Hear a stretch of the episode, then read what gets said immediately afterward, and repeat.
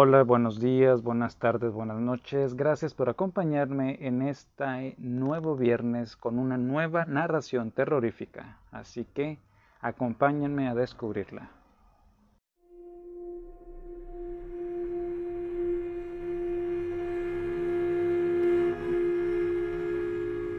La familia Burdalak de Alexis Tolstoy. El año 1815 se reunió en Viena la florinata de Europa, los espíritus más eruditos, los personajes más brillantes de la sociedad y los más capacitados diplomáticos. El Congreso acababa de terminar sus tareas. Los emigrados realistas se disponían a tomar de nuevo posesión de sus castillos, los guerreros rusos a volver a sus hogares abandonados y los descontentos polacos a llevar a Cracovia su amor a la libertad para guardarla bajo la triple y dudosa independencia que les habían arreglado entre el príncipe de Metternich, el príncipe de Hardenberg y el conde de Nesselrode. Semejante al final de un baile animado, la reunión, aunque brillante, se reducía a un pequeño grupo de personas, escogidas a capricho que fascinadas por el encanto de las damas austriacas diferían su partida. Aquella alegre sociedad de la que yo tomaba parte se reunía dos veces por semana en el castillo de la princesa viuda de Schwarzenberg, a poca distancia de la ciudad, cerca de un lugar llamado Hitzing. Los exquisitos modales de la castellana, realzados por su graciosa amabilidad y la finura de su espíritu, hacían que la estancia en su residencia fuera en extremo agradable. Las mañanas estaban consagrados a pasear. Comíamos todos juntos, y en el castillo, ya en los alrededores y por la tarde, sentados en torno a un hermoso fuego en la chimenea, nos entreteníamos contando historias. Estaba formalmente prohibido hablar de política, ya que todos nos sentíamos cansados de ella. Contábamos leyendas de nuestros países respectivos o hablábamos de nuestros propios recuerdos.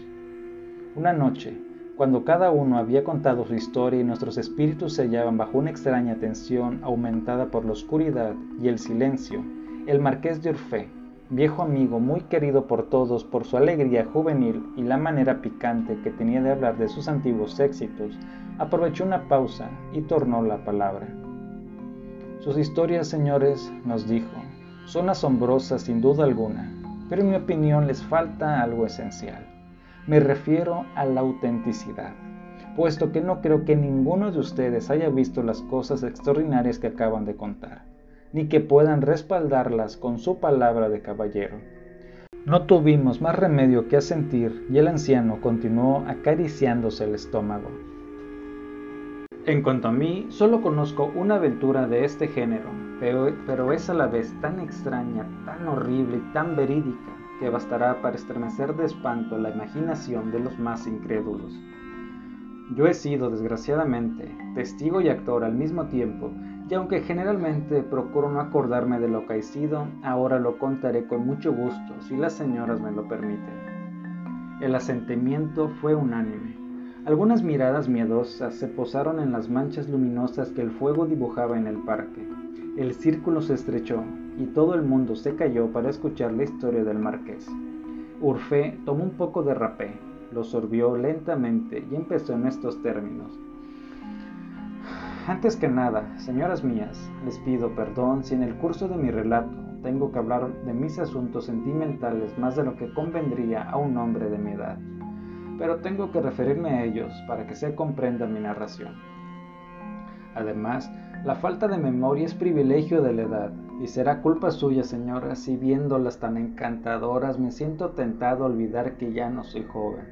Les diré, pues, sin más preámbulos, que en el año 1756 yo estaba perdidamente enamorado de la duquesa de Gramont.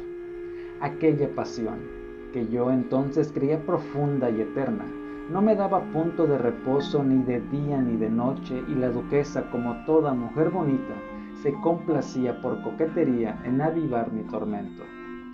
Tanto es así que en un momento de despecho solicité y obtuve una misión diplomática cerca de Gospodar de Moldovia, que se hallaba en tratos con Versalles, acerca de asuntos que sería tan inútil como engorroso explicar. La víspera de mi marcha me presenté en casa de la duquesa. Recibió con un aire menos burlón que de costumbre y me dijo con una voz en la que se reflejaba cierto deje de emoción. Urfe, comete usted una locura, pero como le conozco y sé que no volverá jamás sobre una decisión tomada, no le pido más que una cosa. Acepte esta crucecita como una prueba de mi amistad y llévela puesta hasta su vuelta. Es una reliquia de familia a la que atribuimos un gran valor. Con una galantería un poco fuera de lugar en aquel momento, besé no la reliquia, sino la mano que me la tendía y me colgué del cuello la cruz que aquí ven ustedes y que no me he quitado desde entonces. No las cansaré, señoras, con los detalles de mi viaje ni con las observaciones que hice acerca de los húngaros y los serbios, ese pueblo pobre e ignorante, pero honrado y valiente, que a pesar del vasallaje a que le sometían los turcos, no había olvidado ni su dignidad ni su antigua independencia.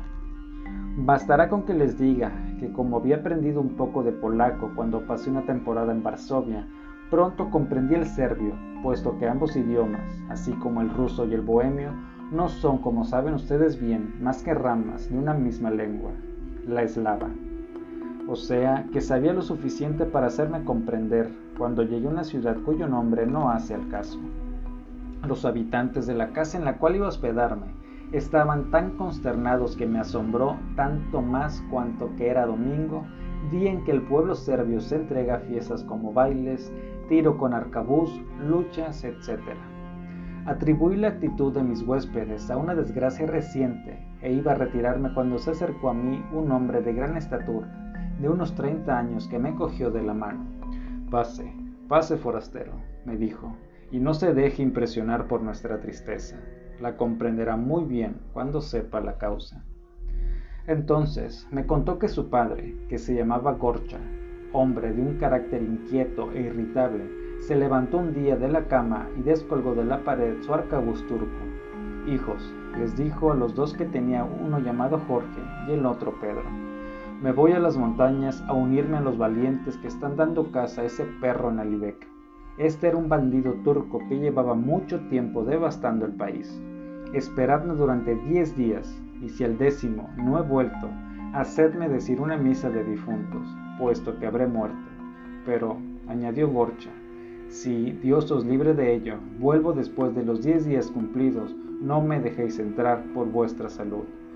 Os ordeno que en ese caso olvidéis que soy vuestro padre y me atravesaréis el corazón con una estaca de álamo aunque diga y haga lo que quiera que sea, porque entonces yo seré un maldito burdolac que vendrá a chuparos la sangre.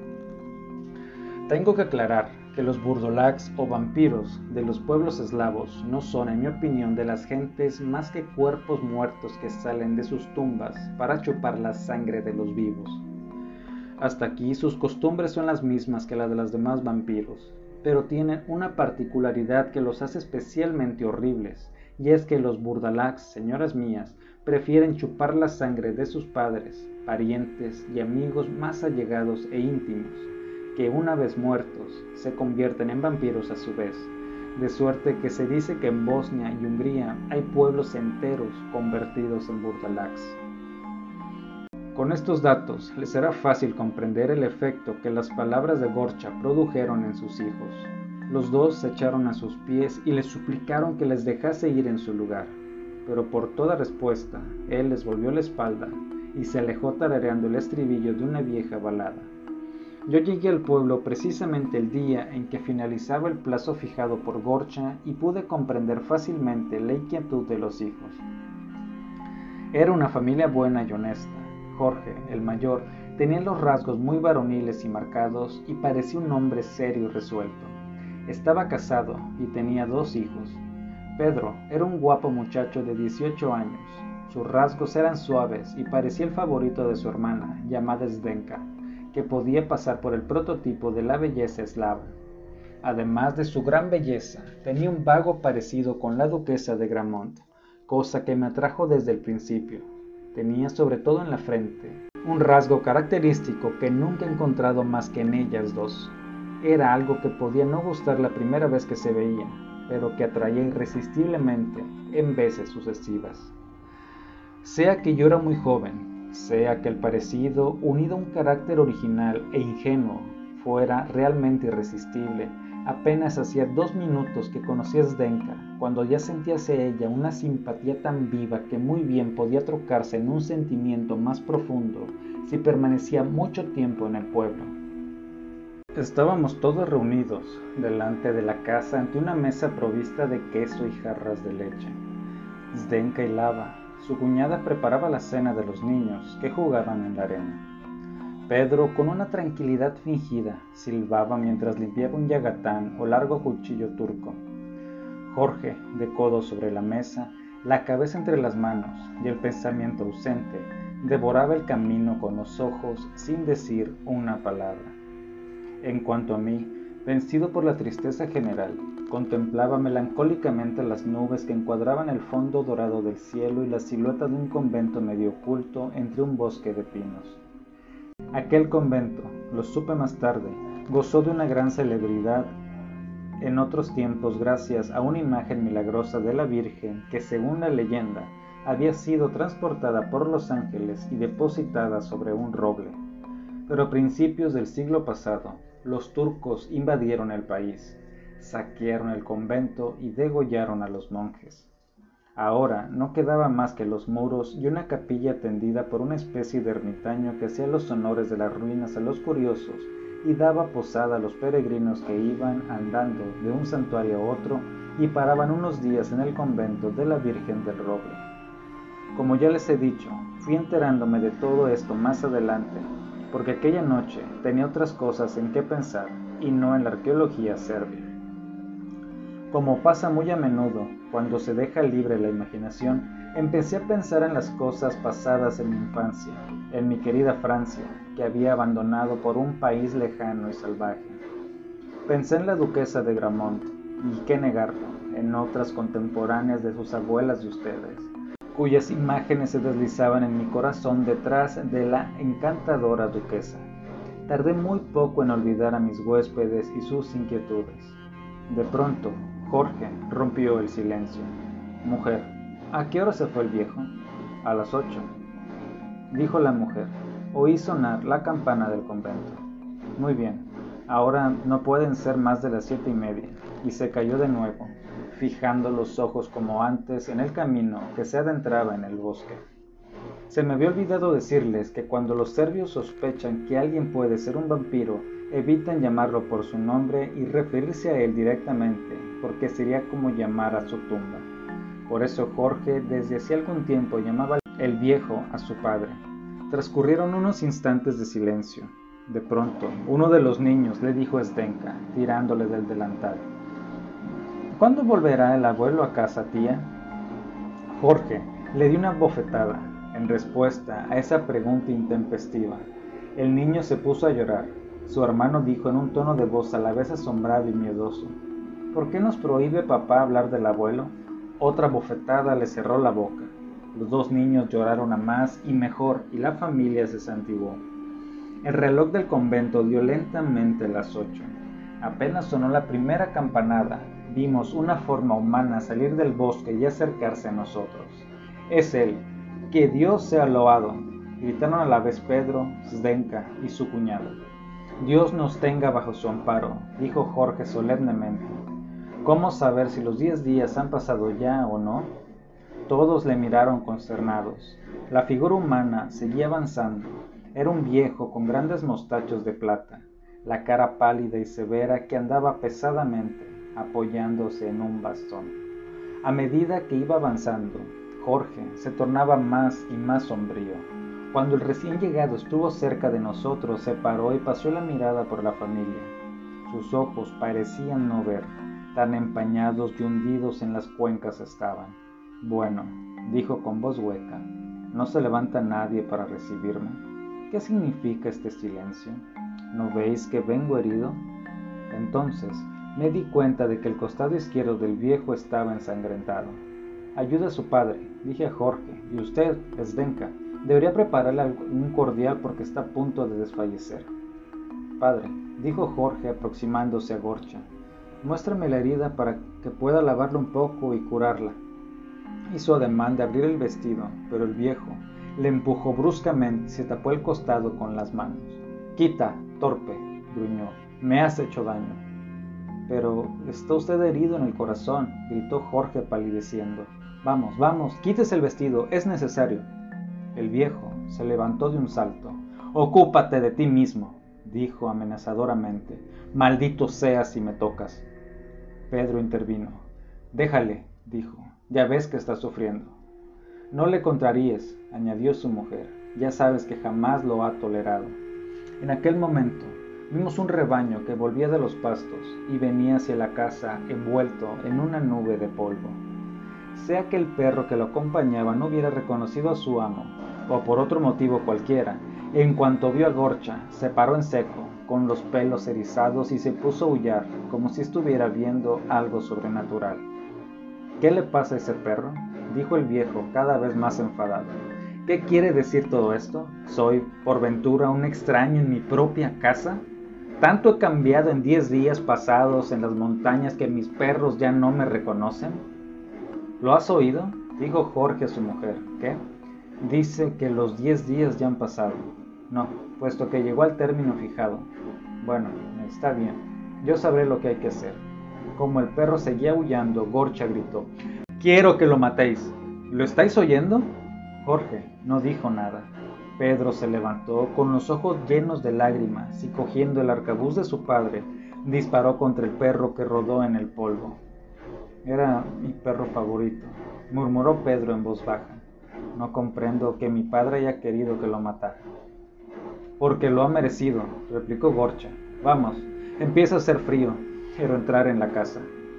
Mientras ocurría todo esto fuera, Zdenka había preparado para el viejo una taza de tisana compuesta de aguardiente con peras, miel y pasas, pero su padre lo rechazó con disgusto. La misma aversión demostró por el plato de cordero con arroz que le presentó Jorge, y se fue a sentar en un rincón del hogar, murmurando entre dientes cosas ininteligibles. En el hogar ardía un fuego de pino que con su tembloroso resplandor iluminaba la cara del viejo, tan pálida y demacrada que sin aquella luz hubiera parecido la de un muerto. Esdenka fue a sentarse a su lado. Padre, dijo, ¿no quiere usted tomar nada ni descansar? ¿Querría acaso contarnos sus aventuras en las montañas? La joven sabía que así tocaba una cuerda sensible de su padre, pues al viejo le agradaba hablar de guerras y luchas. Una extraña sonrisa apareció en sus labios, sin que los ojos perdiesen su adustez y acarició la encantadora cabellera rubia. Sí, hija mía, sí es Denka. Quiero contarte todo lo que me ha ocurrido en las montañas, pero será otro día, porque hoy estoy muy fatigado. Te diré, no obstante, que Alibek ya no existe le he matado yo con mis propias manos, y si alguno lo duda, he aquí la prueba. Deshizo una especie de atillo que llevaba a la espalda y sacó una cabeza lívida y sangrante, a la cual, sin embargo, ganaba en palidez la suya propia. Todos nos volvimos horrorizados, mas el viejo se la dio a Pedro. Toma, le dijo, cuélgala sobre la puerta para que todos los que pasen sepan que Alibek está muerto y que los caminos quedan limpios de bandidos si exceptuamos a los genízaros del sultán. Pedro obedeció de mala gana. Ahora comprendo, decía, por qué aullaba tanto el perro que he matado. Olfateaba la carne muerta. Sí, venteaba carne muerta, respondió Jorge, que había salido sin que nos apercibiéramos y volvía a entrar en aquel momento trayendo algo que depositó en un rincón y que a mí me pareció una estaca. Jorge, le dijo su mujer a media voz, Supongo que no irás a... ¿Qué vas a hacer, hermano? añadió Zdenka. Pero no, no, tú no harás nada, ¿verdad? Dejadme, respondió Jorge. Yo sé lo que tengo que hacer y no haré nada que no sea necesario. Mientras tanto, la noche había llegado y la familia se fue a acostar a una parte de la casa separada de mi dormitorio por un tabique muy delgado. Todo lo ocurrido había impresionado mi imaginación. La luz estaba apagada, la luna daba de lleno en mi ventana cerca de la cama, iluminando con su pálido resplandor la habitación, como ocurre ahora, señoras mías, en esta sala donde nos hallamos. Yo quería dormir y no podía. Atribuí mi insomnio a la luz de la luna. Busqué algo que pudiera servirme de cortina y no lo encontré. Entonces oí murmullo de voces al otro lado del tabique y me puse a escuchar. Acuéstate, mujer, decía Jorge. Y tú, Pedro, y tú, Zdenka, no os preocupéis por nada, yo velaré por vosotros. Pero Jorge, replicó su mujer, sería mejor que velase yo. Tú estuviste trabajando toda la noche pasada y estarás fatigado. Además, yo debo velar a nuestro hijo mayor que no se encuentra bien. Acuéstate y permanece tranquila, yo velaré por los dos. Pero, hermano, dijo Zdenka con su voz más dulce, no será necesario velar. Nuestro padre se ha dormido ya y parece calmado y pacífico. No entendéis nada ninguna de las dos, dijo Jorge de una forma que no admitía réplica. Os he dicho que os acostéis y me dejéis velar. Se hizo un profundo silencio. Muy poco después sentí una gran pesadez en los párpados y me quedé adormecido. Creí ver que mi puerta se abría y el viejo Gorcha aparecía en el umbral. Más que verlo lo adiviné, porque la habitación de donde venía estaba muy oscura. Me pareció que sus ojos trataban de adivinar mis pensamientos y seguían los movimientos de mi respiración. Avanzó lentamente hacia mí, adelantando ahora un pie, luego otro, con paso de lobo. Luego dio un salto y se puso al lado de mi cama. Yo sentí una angustia indescriptible, pero una fuerza invisible me obligaba a permanecer inmóvil. El viejo se inclinó hacia mí y acercó tanto su cara que creí sentir su aliento cadavérico. Entonces hice un esfuerzo sobrenatural y me desperté bañado en sudor. No había nadie en la habitación, pero mirando hacia la ventana pude distinguir perfectamente el viejo Gorcha que desde el exterior me contemplaba a través de los cristales dirigiéndome una mirada espantable. Tuve la fuerza de voluntad de no gritar y la presencia de ánimo de permanecer quieto en la cama como si nada hubiera visto. El viejo parecía haber venido solo para asegurarse de que yo estaba dormido puesto que no hizo tentativa alguna de entrar, después de contemplarme un buen rato se alejó de la ventana y le oí dirigirse a la habitación vecina. Jorge se había dormido y sus ronquidos hacían temblar las paredes. El niño tosió en aquel momento y oí la voz de Gorcha. ¿No duermes, pequeño? decía. No, abuelo, y me gustaría charlar contigo. ¿Te gustaría charlar conmigo? ¿Y de qué vamos a hablar? Me gustaría que me contases tus aventuras con los turcos. Yo también quisiera luchar contra ellos. Ya lo suponía, hijo, y te he traído un pequeño yatagán que te daré mañana.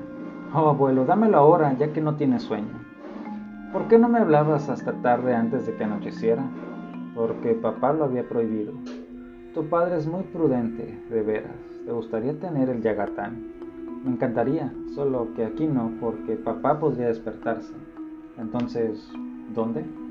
Si salimos fuera te prometo ir con cuidado y no hacer ruido.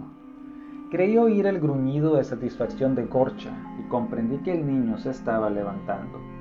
Yo no creía en vampiros, pero la pesadilla que había tenido me dejó impresionado y no queriendo tener nada que reprocharme, salté de la cama y di un golpe en el tabique que hubiera bastado para despertar a un leño, pero nadie de la familia pareció oírlo.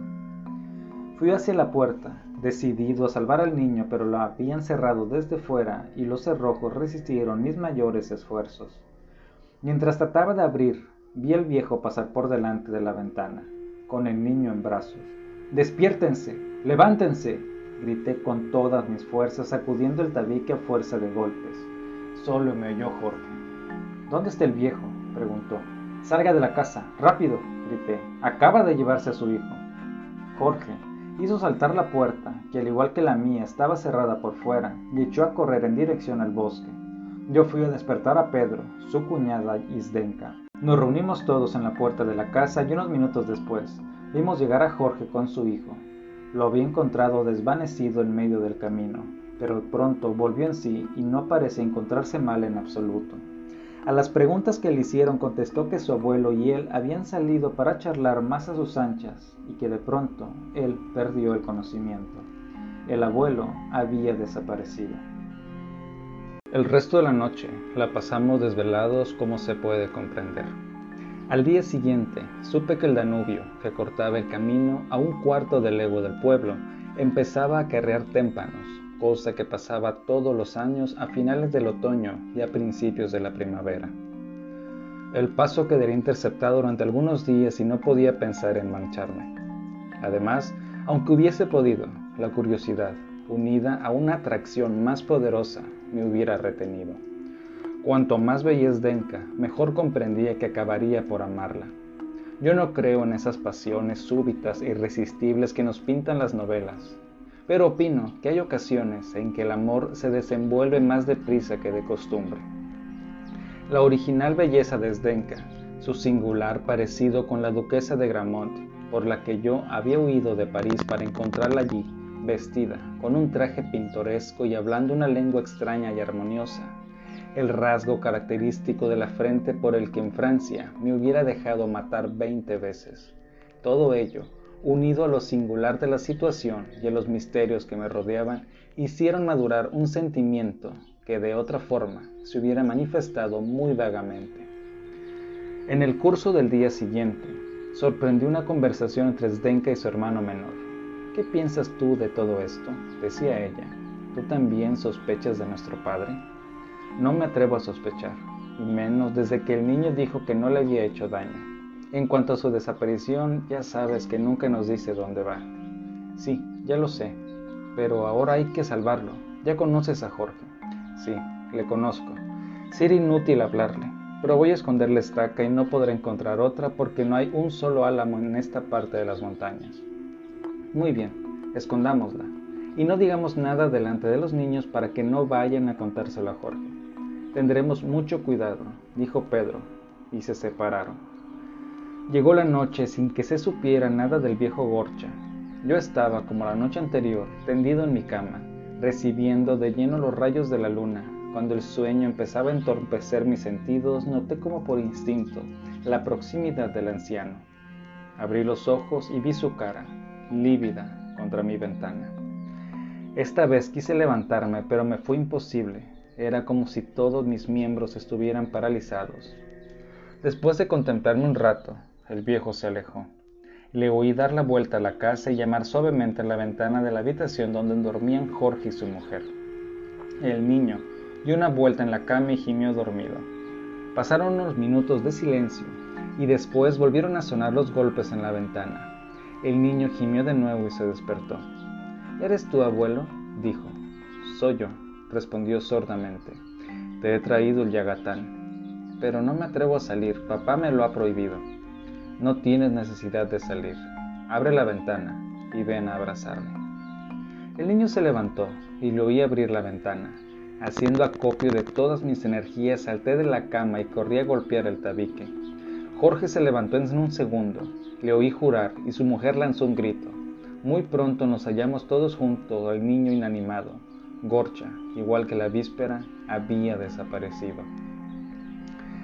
A fuerza de cuidados conseguimos que el niño volviera en sí, pero estaba muy débil y le costaba un gran esfuerzo respirar. El pobre ignoraba la causa de su desvanecimiento. Su madre Yevzdenka lo atribuyeron al susto de haberse visto sorprendido charlando con el abuelo. Yo preferí no decir nada. Poco a poco el niño se fue calmando y todo el mundo, menos Jorge, volvió a acostarse. Hacia el alba, le oí despertar a su mujer y hablarle en voz baja. Esdenka se unió a ellos y lo oí llorar, igual que su cuñada. El niño estaba muerto. Prefiero no hablar de la desesperación de la familia. Sin embargo, nadie le echaba la culpa al viejo Borcha, o por lo menos no lo mencionaban abiertamente. Jorge permanecía mudo, pero su semblante, siempre sombrío, tenía algo terrible ahora. El viejo estuvo dos días sin aparecer la noche del tercero, o el día en que tuvo lugar el entierro del niño, creí oír pasos alrededor de la casa y la voz de un viejo llamando al hermanito del difunto. También me pareció durante un momento ver la cara de Gorch en mi ventana, pero no pude asegurarme de si era en realidad o producto de mi imaginación porque aquella noche la luna estaba velada. Como quiera que sea, consideré un deber decírselo a Jorge. Este preguntó al niño, quien dijo que sí, que había oído la voz de su abuelo llamándole y visto su cara al otro lado de la ventana. Jorge le combinó severamente que lo despertara si su abuelo volvía de nuevo. Todas estas cosas no impedían que mi afecto hacia Zdenka creciera cada vez más. Durante el día no había podido hablarle sin testigos. Al llegar la noche, la idea de mi próxima partida me estremeció el corazón. La habitación de Zdenka estaba separada de la mía por un estrecho pasillo que daba a la calle por un lado y al patio por el otro. Ya estaban mis huéspedes acostados cuando sentí deseos de salir a dar un paseo por el campo para tranquilizarme. Al cruzar el pasillo, vi que la puerta de Zdenka estaba entreabierta. Me paré involuntariamente. El roce de la tela de sus vestidos hizo que mi corazón latiera con más fuerza. Luego la oí cantar a media voz. Cantaba un romance de despedida que un viejo rey serbio canta a su amada. Oh, mi bella flor, decía el rey me voy a la guerra y tú me olvidarás. Los árboles que crecen al pie de las montañas son esbeltos y flexibles, pero no tanto como tu talle. Los frutos del cerezo que el viento mece son rojos, pero tus labios son más rojos que sus frutos. Y yo soy como un viejo roble, desnudo de sus hojas y mi barro es más blanca que la espuma del Danubio. Tú me olvidarás, alma mía, y yo moriré de nostalgia porque el enemigo no osará matar al viejo rey.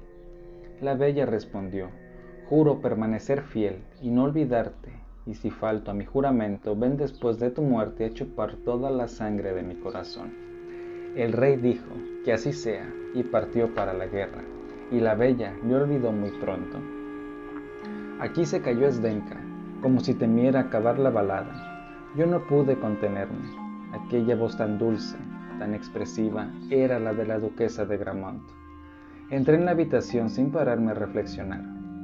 Svenka acababa de quitarse una especie de casaquín que usan las mujeres de su país. Vestía una blusa bordada en oro y seda roja ajustada al talle por una falda a cuadros. Se había deshecho las largas trenzas rubias y aquel descuido en su atavío realzaba sus encantos. No se enfadó por mi brusca entrada, solo pareció confusa y enrojeció ligeramente exclamó. ¿Por qué ha venido? ¿Qué pensarán de mí si me sorprenden aquí? Esdenka, alma mía, contesté, tranquilícese. Todo duerme en torno nuestro. Solo el grillo en la hierba y el saltamontes en los aires pueden oír lo que tengo que decirle. Váyase, huya, amigo mío. Si mi hermano nos sorprende, estoy perdida. Esdenka, solo miré cuando me haya prometido amarme para siempre, como la bella se lo promete el rey de la balada. Yo miré muy pronto, Esdenka, y quién sabe cuándo volveremos a vernos. Esdenka, yo la amo más que a mi alma, más que a mi salud, y mi vida y mi sangre son suyas. ¿No me concederá una hora a cambio? En una hora pueden pasar muchas cosas, dijo Esdenka, pensativamente, abandonando su mano en la mía. No conoce usted a mi hermano, añadió estremeciéndose. Tengo el presentimiento de que vendrá. Cálmese, Zdenka mía. Su hermano está fatigado por sus vigilias. El viento que juega entre los árboles lo ha adormecido. Su sueño es muy pesado y muy larga la noche. Y yo solo le pido una hora y después adiós, para siempre, tal vez. O no, no, para siempre no, dijo Zdenka vivamente. Después retrocedió, asustada de su propia voz. Zdenka, no veo más que su rostro, ni oigo más que su voz. Ya no soy dueño de mí mismo. Una fuerza superior me arrastra. Perdóneme, Zdenka. Al decirlo, le estremeché entre mis brazos. Usted no es mi amigo, dijo ella rechazándome y yéndose a refugiar en el fondo de la habitación. No supe qué decir, porque yo mismo estaba asustado de mi atrevimiento. No porque lo considerase improcedente para estas ocasiones, sino porque a pesar de mi pasión, no podía evitar sentir respeto por la inocencia de Zdenka. Algunas de mis galanterías que tanto gustaban a las bellas de mi época no habían sido del todo sinceras, pero pronto me avergoncé de mí mismo y renuncié, viendo que el candor de la joven le impedía comprender lo que ustedes, señoras mías, lo veo en sus sonrisas, han adivinado con medias palabras. Permanecí allí, delante de ella, sin saber qué decirle, cuando de pronto observé que temblaba, mirando horrorizada hacia la ventana. Yo miré en la misma dirección y vi distintamente la cara inmóvil de Gorcha observándonos desde el exterior. Al mismo tiempo noté que una pesada mano se posaba en mi espalda y me volví. Era Jorge. ¿Qué es usted aquí? me preguntó. Desconcertado le mostré a su padre que nos miraba por la ventana y que desapareció en cuanto Jorge miró. Había oído al viejo y vine a prevenir a su hermana, dije. Jorge me miró como si quisiera leer en el fondo de mi alma. Luego me cogió del brazo, me llevó a mi habitación y se fue sin decir una palabra. Al día siguiente nos hallábamos todos reunidos en torno a la mesa delante de la puerta de la casa. ¿Dónde está el niño? preguntó Jorge. En el patio, respondió su madre, jugando a su juego favorito, combatir contra los turcos. Apenas había pronunciado estas palabras cuando, para gran sorpresa nuestra, vimos al viejo Gorcha salir del bosque, acercarse a nosotros y sentarse a la mesa, como hiciera el día de mi llegada. Sea bienvenido, padre, dijo su nuera, con voz apenas audible. Bienvenido, padre, repitieron Pedro y Esdenque en voz baja. Jorge se había quedado pálido al ver al viejo, no obstante, dijo firmemente, Estamos esperando que rece la plegaria, padre. El viejo se volvió frunciendo las cejas.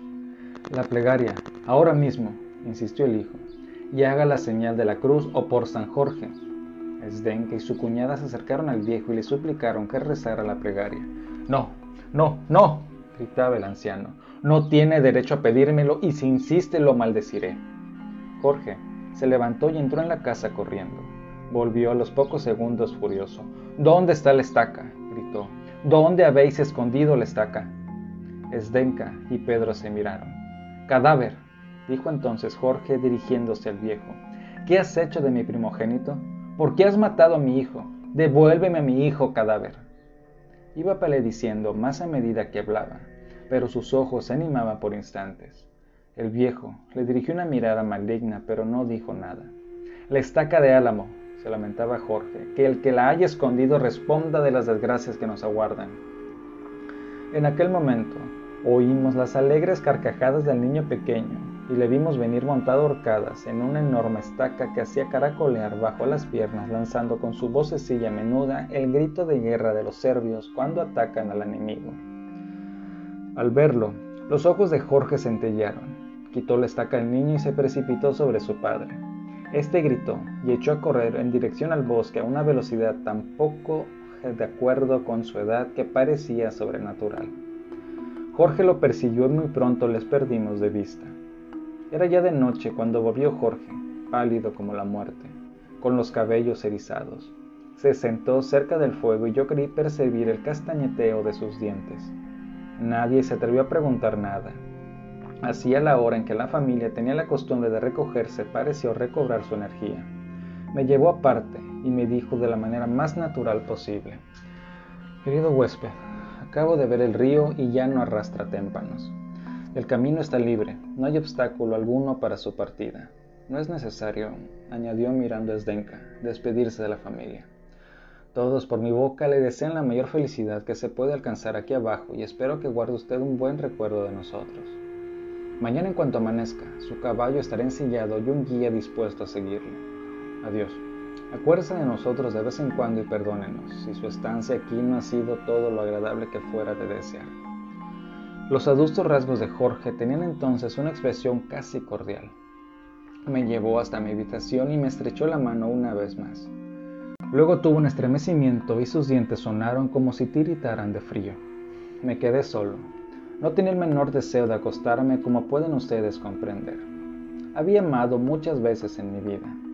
Había tenido momentos de ternura, de despecho y de celos, pero jamás, sin exceptuar siquiera la duquesa de Gramont, sentí una tristeza semejante a la que me partía el corazón en aquellos momentos. Antes de que el sol se levantara me puse mi traje de viaje. Quise intentar una nueva entrevista con Sdenka, pero Jorge ya estaba esperando en el vestíbulo. No tenía posibilidad alguna de volverla a ver. Salté sobre mi caballo y piqué espuelas. Me prometí que cuando volviera a Hasi pasaría de nuevo por aquel pueblo y esta esperanza, por muy remota que fuera, templó un poco mi pena. Iba pensando con complacencia en el momento del retorno y mi imaginación me pintaba por adelantado todos los detalles. Cuando el caballo hizo un brusco movimiento que estuvo a punto de hacerme perder los estribos, el animal se paró en seco y levantó las patas delanteras lanzando un relincho de alarma, como si se hallase ante un peligro. Miré a los alrededores y vi, unos cien pasos más allá, a un lobo escarbando la tierra. Al oírme, huyó al bosque y yo hinqué en las espuelas en los costados de mi montura para hacerla avanzar. En el lugar de donde huyera el lobo había una fosa reciente. Me pareció distinguir una estaca de álamo sobresaliendo unos centímetros de la tierra que el lobo había removido. Sin embargo, no me atrevo a afirmarlo porque pasé muy deprisa. El marqués se cayó y tomó un poco de rapé. ¿Eso es todo? preguntaron las señoras. Desgraciadamente no, respondió Urfé. Lo que voy a contarles es aún más penoso para mí y daría algo para poderlo evitar. Los asuntos que me habían llevado a Hasi duraron más de lo que yo supuse. Tardé seis meses en llevarlos a buen término. ¿Qué les diría yo? Es triste tener que confesarlo, pero no por eso es menos cierto que hay pocos sentimientos constantes aquí abajo. El éxito de mis negociaciones, las felicitaciones que recibí del gabinete de Versalles, en una palabra, la política.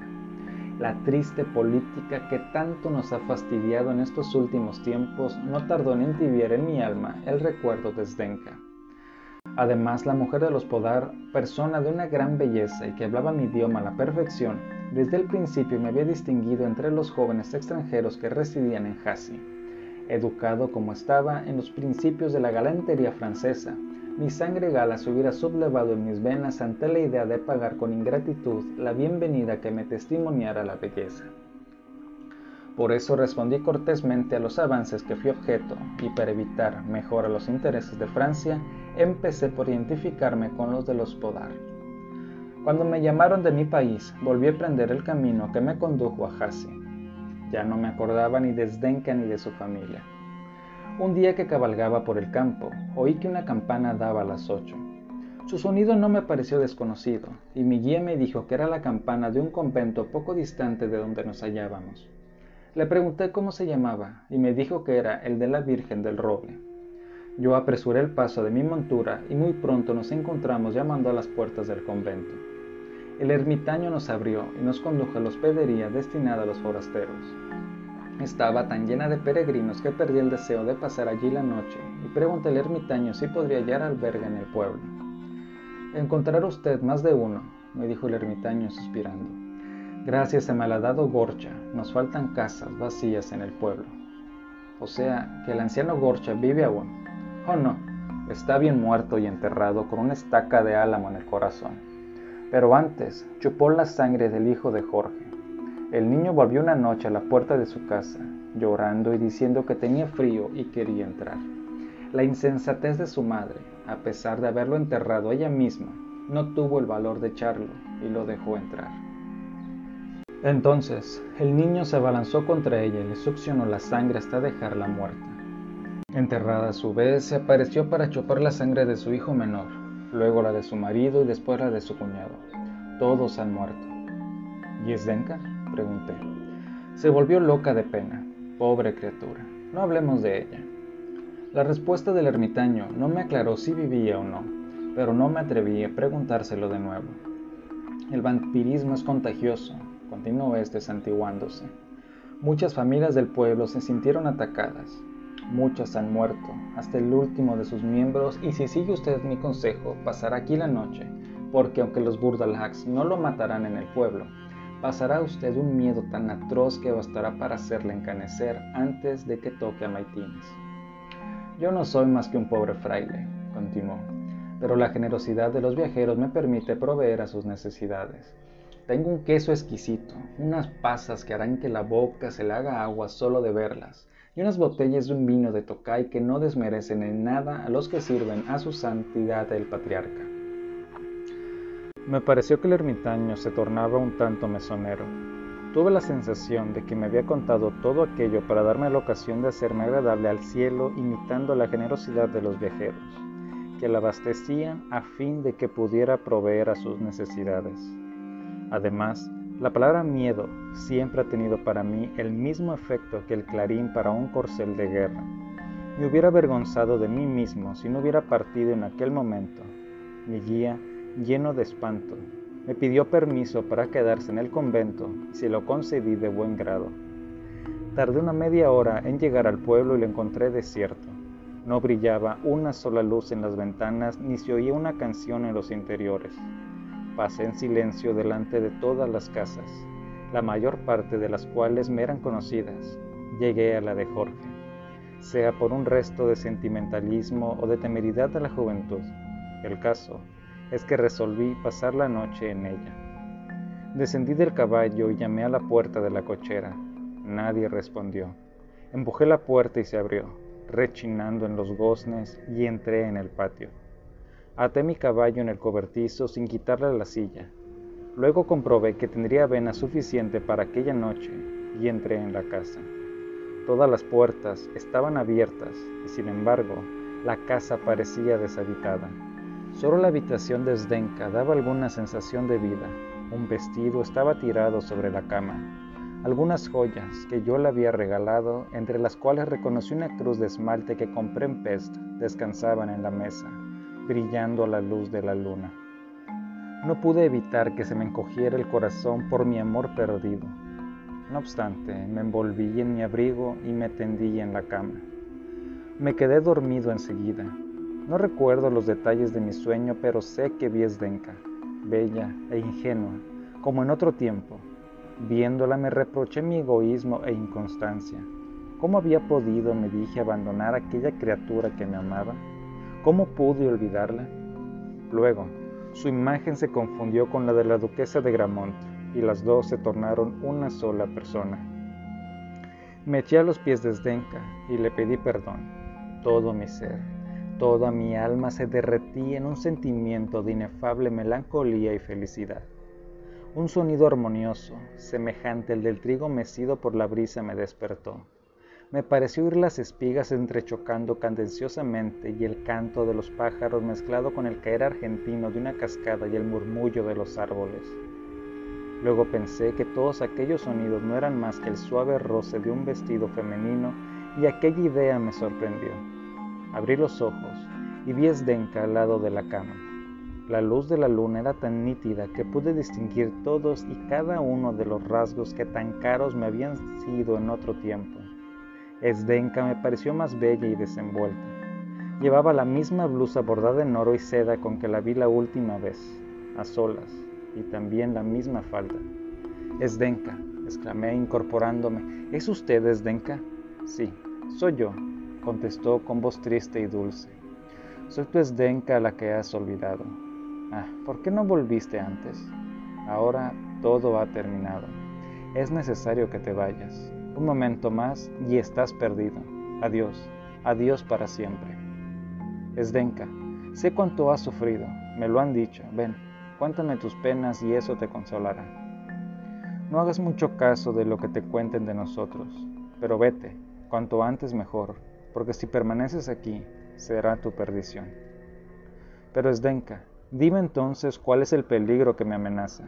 ¿No puedes concederme una hora, nada más que una hora para hablar conmigo? Esdenka se puso a temblar. Un cambio extraño se operó en toda su persona.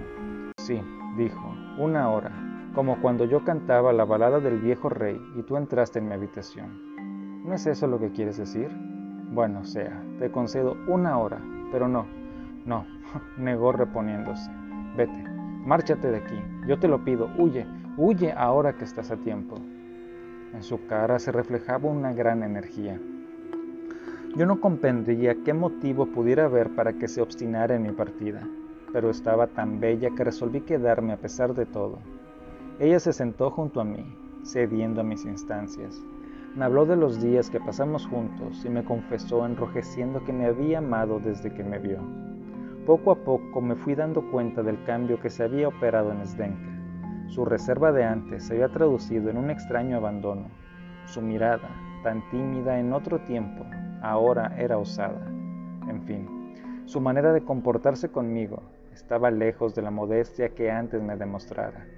¿Será posible, me dije, que Zdenka no sea la muchacha pura e inocente que parecía ser hace dos años? ¿Fingí entonces por temor a su hermano? ¿Me había yo dejado engañar por virtud de pacotilla? Pero si era así, ¿por qué me pedía que me fuera? ¿Sería este acaso un refinamiento de coquetería? Y yo que creía conocerla, pero no importaba. Si Esdenka no era precisamente Diana, podía compararla con otra deidad, y vive Dios, prefiero el papel de Adonis que el de Acteón. Si esta frase clásica que me acabo de dirigir a mí mismo les parece pasada de moda, señoras mías, tengan la bondad de recordar que lo que tengo el honor de contarles ocurría en el año de 1758. La mitología estaba entonces a la orden del día y yo no pretendo ir más deprisa que mi siglo. Las cosas han cambiado y no hace mucho tiempo que la revolución, pretendiendo sustituir la religión cristiana por el paganismo, colocó sobre un pedestal a la diosa razón. Dicha diosa, señoras, jamás se encontró a mi lado cuando de ustedes se trataba y en la época de que hablo estaba menos dispuesto que nunca a rendirle pleitesía. Me dejé llevar del sentimiento que me atraía hacia Zdenka y continué allí. Poco a poco fue creándose entre los dos una dulce intimidad. Yo me entretenía en adornar a Zdenka con las joyas que tenía sobre la mesa. Cuando quise colgarle del cuello la crucecita de esmalte, Zdenka retrocedió temblando. Basta de niñerías, dijo. Deja esas baratijas y hablemos de ti y tus proyectos. La turbación de Zdenka me hizo entrar en sospechas. Mirándola con atención, noté que no llevaba colgadas del cuello como antes una gran cantidad de medallitas, relicarios y bolsitas con incienso que los serbios acostumbran a llevar desde la infancia y que no se quitan hasta la muerte. Zdenka, le dije, ¿dónde están las medallas que llevabas al cuello? Las perdí, contestó haciendo un gesto de impaciencia y cambió de conversación. Se apoderó de mí un vago presentimiento, apenas consciente. Hice levantarme y partir, pero Sdenka me retuvo. ¿Cómo? dijo. ¿Me pediste una hora y ahora quieres irte? Cuando apenas han pasado unos minutos. Tenías razón, Sdenka, cuando querías que me fuera. He oído ruidos y temo que alguien nos sorprenda. Permanece tranquilo, todo duerme en torno nuestro. Solo el grillo en la hierba y el saltamontes en los aires pueden oír lo que tengo que decirte. No, no, Esdenka. Debo irme. Quédate, quédate, insistió Esdenka. Te amo más que a mi alma, más que a mi salud. Tú me dijiste que tu vida y tu sangre me pertenecían. Pero tu hermano Esdenka, tu hermano, tengo el presentimiento que vendrá. Cálmate, alma mía. Mi hermano está adormecido por el viento que juega entre los árboles. Su sueño es muy pesado y muy larga la noche. Y yo solo te pido una hora Esdenka estaba tan bella que el terror inconsciente que me agitaba cedió su puesto al deseo de permanecer a su lado. A medida que iba cediendo, Esdenka se mostraba más amable. Decidí quedarme, pero prometiéndome a mí mismo permanecer alerta. Sin embargo, y como ya les he dicho antes, Nunca he sido sensato más que a medias y cuando Esdenka, que había notado mi reserva, me propuso que bebiéramos unos vasos de un excelente vino que le diera el ermitaño para defendernos del frío de la noche, acepté con un entusiasmo que le hizo sonreír. El vino hizo su efecto. Al segundo vaso, el miedo y la mala impresión que me dejaron los detalles de la cruz y las medallas desaparecieron por completo. Esdenka con sus hermosos cabellos destrenzados, con sus joyas iluminadas por la luna, me pareció irresistible. No me contuve más y la estreché entre mis brazos. Entonces, señoras, tuvo lugar una de esas revelaciones misteriosas que no sabría explicar, pero en las que la experiencia me obliga a creer, aunque no siempre se está dispuesto a confesarlo. Al estrecharla entre mis brazos, se me clavó en el pecho una punta de la cruz que me diera la duquesa de Gramont cuando salí de París. El agudo dolor que me produjo fue como un rayo de luz que me traspasara de parte a parte. Miré Zdenka y vi que sus facciones, por bellas que fueran, tenían el aspecto de la muerte, que sus ojos no veían y su sonrisa no era más que la mueca que la agonía había dejado impresa en un cadáver. Al mismo tiempo noté en la habitación un olor nauseabundo, como de tumba mal cerrada. La espantosa verdad se alzó ante mí con toda su fealdad y al punto recordé las advertencias del ermitaño. Comprendí lo apurado de mi situación y vi claramente que todo dependía de mi valor y sangre fría. Me volví de espaldas a Stenka para que no viera el horror pintado en mis facciones. Mi mirada cayó sobre la ventana y entonces vi al infame Gorcha, apoyado en una estaca ensangrentada que me miraba con sus ojos de hiena. En la otra ventana estaba Jorge, que en aquellos momentos se parecía a su padre de un modo espantoso. Los dos parecían espiar mis movimientos y yo no dudé ni un segundo que se abalanzarían sobre mí a la menor tentativa de huida. No quise demostrar que los había visto y continué prodigando, sí señoras, continué prodigando esdenca las caricias que me complacían hacerle antes de descubrir la horrible verdad. Durante todo el tiempo estuve pensando, lleno de angustia en el modo de escapar. Vi que Gorch y Jorge cambiaban miradas de inteligencia con Esdenka y que empezaban a sentirse impacientes. También oí voces de mujer y gritos de niños, aunque tan bajos que hubieran podido tomarse por maullidos de gatos salvajes. Ha llegado el momento de huir, me dije, y cuanto antes mejor. Dirigiéndome a Zdenka, le dije en voz alta para que pudieran oírle a sus odiosos parientes. Estoy muy cansado, niña mía. Quisiera acostarme y dormir unas horas, pero antes tengo que ir a ver si mi caballo se ha comido el forraje que le dejé. No te vayas de aquí y espérame. Posé mis labios en los suyos, lívidos y fríos, y salí. Encontré al caballo cubierto de espuma, encabritándose bajo el cobertizo. No había probado la avena y el relincho que lanzó al verme hizo que se me pusiera la carne de gallina temiendo que me traicionara. Pero los vampiros que habían oído mi conversación con Esdenka no entraron en sospechas. Me aseguré de que la puerta cochera estuviera abierta y saltando sobre la silla hundí espuelas en los costados de mi caballo. Al salir de la cochera tuve tiempo de ver que el tropel de gente que se había reunido en torno a la casa, la mayoría de los cuales estaban mirando a través de los cristales, era muy numeroso. Creo que mi brusca salida les dejó paralizados al principio porque durante unos minutos no distinguí en el silencio de la noche más que el ruido de los cascos de mi montura. Empezaba a felicitarme por mi buena suerte cuando oí a mis espaldas un ruido parecido al huracán estallando en las montañas. Mil voces confusas lloraban, gritaban y parecían discutir entre ellas. Luego todas callaron, como de común acuerdo, y solo oí unas pisadas atropelladas como si una tropa de infantería se acercara a paso de marcha. Piqué espuelas hasta deshacer los flancos de mi caballo. Una fiebre ardiente hacía latir mis venas y mientras hacía esfuerzos inauditos para recuperar la calma, oí detrás de mí una voz que me llamaba. Párate, párate, te amo más que mi alma, te amo más que mi salud. Párate, tu sangre me pertenece. Al mismo tiempo, un hálito helado rozó mi oreja. Esdenka había saltado la grupa. Corazón mío, mi vida, me decía, no veo más que a ti, no oigo más que a ti. Ya no soy dueña de mí misma, una fuerza superior me empuja. Perdóname, amor mío, perdóname. Así diciendo, me estrechó entre sus brazos y trató de hacerme volver para morderme en la garganta. Nos enzarzamos en una lucha terrible. Al principio me resistí a emplear la violencia con Esdenka, pero por fin la cogí por la cintura con una mano y por las trenzas con la otra, y irguiéndome sobre los estribos, la tiré al suelo. En el acto me abandonaron las fuerzas y el delirio se apoderó de mí. Miles de imágenes locas y terribles me perseguían haciéndome muecas. Primero Jorge y Pedro flanquearon el camino y trataron de cerrarme el paso.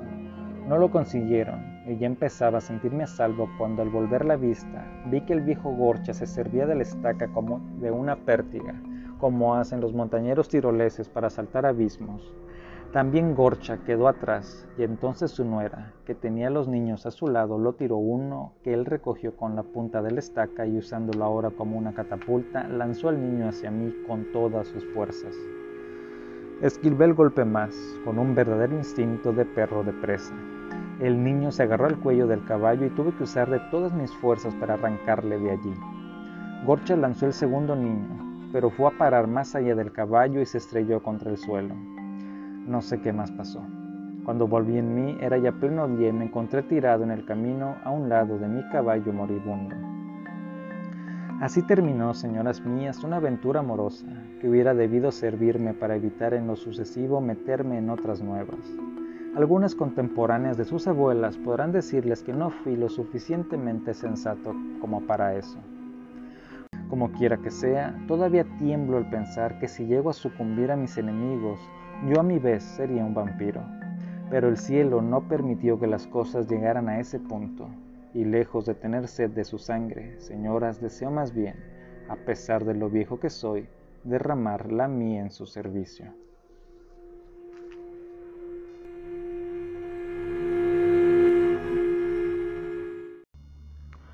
Esta fue la narración terrorífica de la semana. Acompáñenme en la siguiente y recuerda que si me sigues en Spotify, no dudes en dejarme tus comentarios. Hasta la próxima semana.